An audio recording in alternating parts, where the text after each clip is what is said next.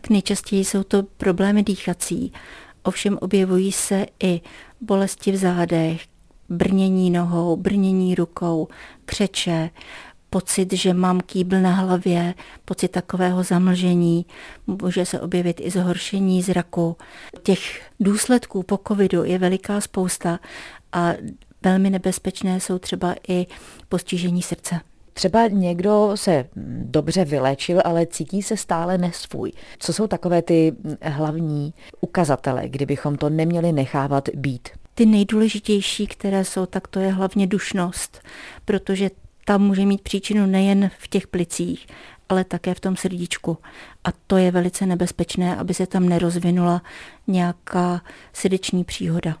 Jaké symptomy jsou léčitelné, co přejde časem a se kterými máte zkušenosti, že možná u daného pacienta zůstanou navždy? Tohle je hodně složitá otázka, protože zatím se teprve začínáme setkávat s tím, že se ty postcovidové syndromy a symptomy objevují.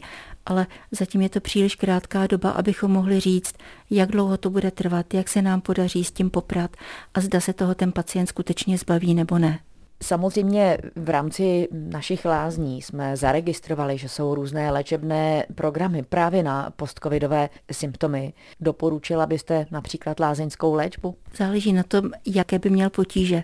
Tu lázeňskou léčbu ale musí vždy doporučovat specialista a praktický lékař potom k tomu dodá své vyjádření a odešle pacienta do lázní, pokud mu to ovšem potom také revizní lékař schválí lázeňský pobyt nám může třeba pomoci s dýchacím ústrojím, ale ona zůstává také právě taková dlouhodobá únava, anebo lidé přijdou opravdu o čich, o chuť.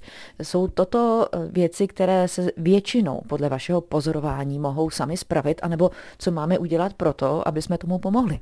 Mohou se spravit, ale mám tady pacienty, kteří prodělali COVID před dvěma lety a stále ještě ten čich se jim nevrátil. Takže v tom případě jim doporučuji vitamíny skupiny B a všichni doufáme, že se ten čich a chuť potom zase vrátí. Co ty vitamíny skupiny B v našem těle podporují? Vitamíny skupiny B, hlavně vitamin B1 a B6, působí na nervová zakončení, která zcela jistě jsou tím covidem poškozena a je to cesta k tomu, aby se co nejlépe a nejrychleji zreparovaly co taková věc jako stres.